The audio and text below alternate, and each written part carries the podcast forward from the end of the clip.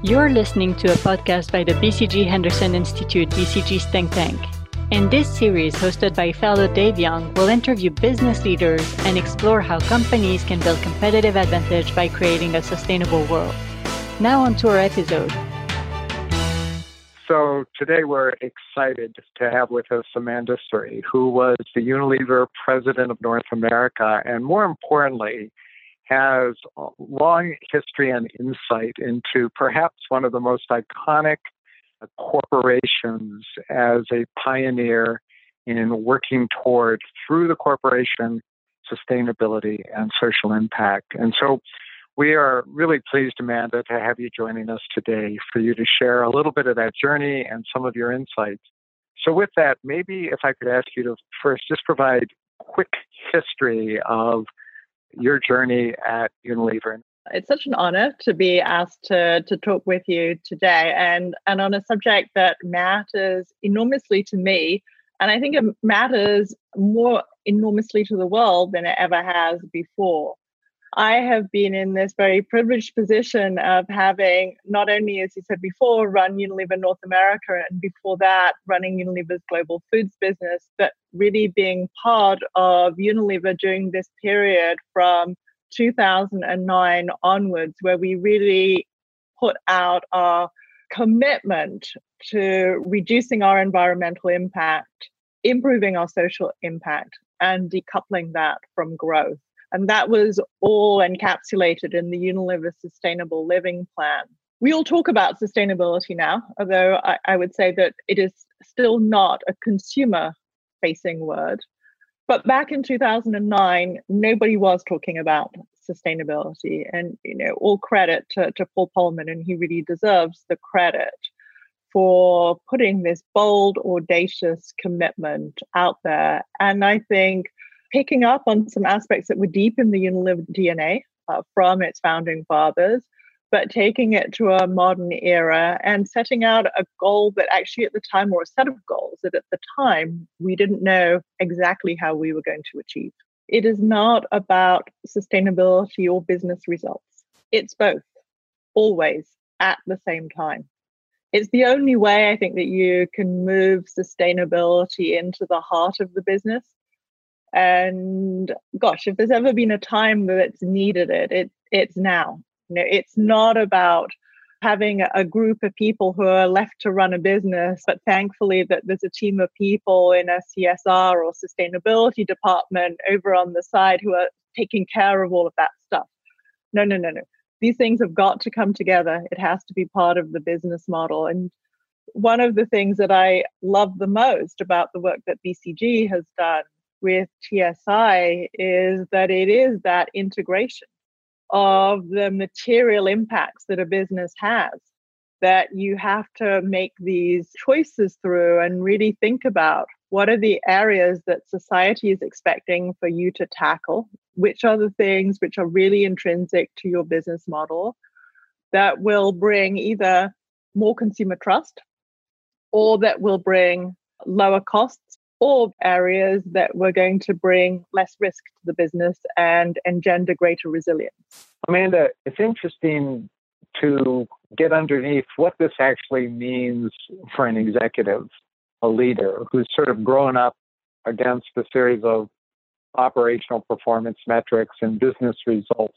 I imagine this had to be sort of a, a, a transformation of mindsets. How did that happen? I do believe that the start point for everybody in the organization was as a result of the values of the business. I think for anybody who is thinking about how they're going to chart their course over the next decade, let's call it, understanding what the values of the business are and what those values need to be, even if at that point you haven't articulated a purpose, are so important laying out an ambition that you actually don't know how you're going to get to, but you know that you need to do was both catalyzing and scary, I have to say.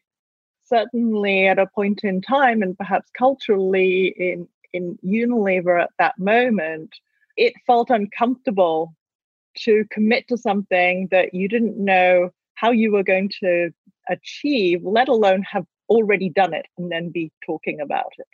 It also started with having to understand the baseline. And again, when I think back through the learnings I've had over the last decade or so on this, grounding yourself in that understanding of what actually is the impact of the products and services that you sell is so pivotal. I think it's very easy, especially everything that's going on in the world at the moment, especially at a point in time when people are expecting more, and they should, of business than ever, to be reactive to what is happening in the moment and because somebody needs to step up to the plate. But I think in all of your work, BCG, on, on TSI, you keep bringing us back to understanding where are the areas where you and really uniquely you have got to focus.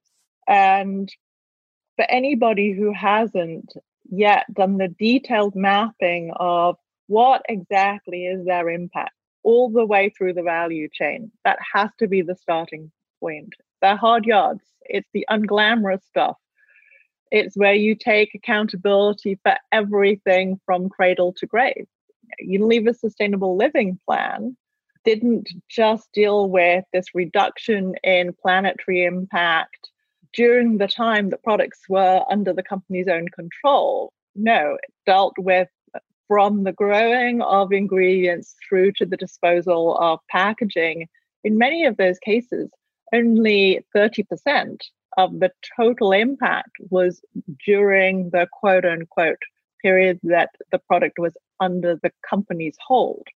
70% of it was around how consumers used the product. And therefore, behavior change became a big part of the equation. But that mapping out of where do you sit today? Where are these areas that you need to address for tomorrow? And then how are you going to get there? And how are you going to get there, recognizing that it is highly unlikely that you're going to be able to get there on your own? It's highly unlikely that you're even going to be able to get there with the set of partners that you have worked with historically. But you will need to build new partnerships and new ecosystems to be able to get there. Amanda, those are several very powerful ideas that you've brought together in this story. The idea that I steward the product from the beginning to the end, regardless of where it leaves the walls, enters or leaves the walls of the company, is really kind of a systems mindset that you have to adopt rather than a company out. It's almost a, a system in perspective of the world. And, and in this case, Unilever's role within it. Very powerful concept and idea, and very foreign, I think, to the way many executives are trained to operationalize their businesses. Could you give us a specific example of what that meant in one of the businesses that you oversaw in your time? One of the examples I would give, and, and it, again, today, it's probably something that sounds very simple, but it, it was around cage free eggs in mayonnaise. One of Unilever's biggest food brands is, is the Hellmann's mayonnaise brand. And sitting here in 2020, it sounds so simple, but I, I think it is a sort of microscopic view of how many of these things, exactly as you said, require systems changes. At the moment that we made that commitment 11 years ago, you actually couldn't buy enough cage free eggs in the American market for the amount that would be required for a Hellmann's mayonnaise. And so the business committed with its partners, and, and it definitely could have done it without the suppliers that we were working with, to get to the point where now Hellmann's is cage free. That was a systems change in the, the egg farming industry so that we would get to the more humane treatment of animals those are terrific examples of sort of the leverage that the corporation can have in making the world better uh, while conducting its business. I think it's hard for sometimes people to perceive the enormous volumes in businesses like Unilever that actually are consumed or produced every single day. And sometimes we talk about the sum of small changes leading to big things. It sounds like that's evident across Unilever's business then. I think about the number of times when I was a leader in the business and would proudly cite stats like being used at least once by 2 billion consumers every day in the planet. And, and, and those are moments you're proud of if you work for organizations that have that kind of impact on people. I do think that part of the Unilever journey, certainly part of my own personal journey on this, was understanding of with that comes a responsibility because you touch so many people so frequently. Actually, all of those small changes can add up to have a big difference. You mentioned that you couldn't do much of this alone sometimes. In addition to things you couldn't control directly, like the consumer, that it took partnerships to achieve some of these things. Maybe not existing partnerships, maybe you had to create new ones. Could you talk a little bit about partnerships and the role that they play or should play as people consider more sustainability within their business model? So, look, I think there are a number of different aspects of, of partnership, all the way from how do you partner with suppliers, whether that is around packaging or data or any other area, so that you can have impact together. There are then the partnerships that are required so that you can have the desired impact. If you want to have programs like hand washing, if you want to be able to address poverty or issues of malnutrition in countries, it's unlikely that your own people on the ground are going to be able to have the kind of impact that you know, an organization like the World Food Program can have because they're built to do that. And therefore, you need that kind of support. And sometimes you need multi partner arrangements to be able to really deliver those as well. I also believe that you need to have some partners who are going to really serve the role of as critical friends for you along the way as well. You can have lots of different names for what you call those groups, whether it's going to be advisory boards or it may be the role that your CSR committee can play for you. But ideally, you need some people who are in the vanguard, who are going to hold you to account for what you've committed to, who are going to be the people in those moments where you think there are some difficult business trade offs, who will challenge you on it. They will be the people who won't drink the proverbial Kool Aid, but will stay objective and will keep you humble, actually. Because when you really get into understanding the the impact that your product range has on the planet or on society. There is such a depth of expertise that is needed. And actually, most of us in general management or even at a specific functional level are probably still only scratching the surface. So, surrounding yourselves by those people who are going to keep you honest, but will be constructive as far as helping you to get there, really important. No, very good. That notion of having a big enough view at all points in time understand both the potential and maybe where you could be doing better it, it seems to be so important to that innovation cycle of improving on both dimensions of the business as well as these environmental and social impacts. Amanda, this has been incredibly insightful. We just want to thank you so much for sharing the uh, experience and your thoughts about what it takes to do this and what it will take to do more of this going forward. Thank you also for your leadership over those years in giving businesses a new model in which to see themselves and to see what's possible in changing the world as well as changing the shape of business. Thank you for your time today. Really appreciate it. My pleasure. Thank you.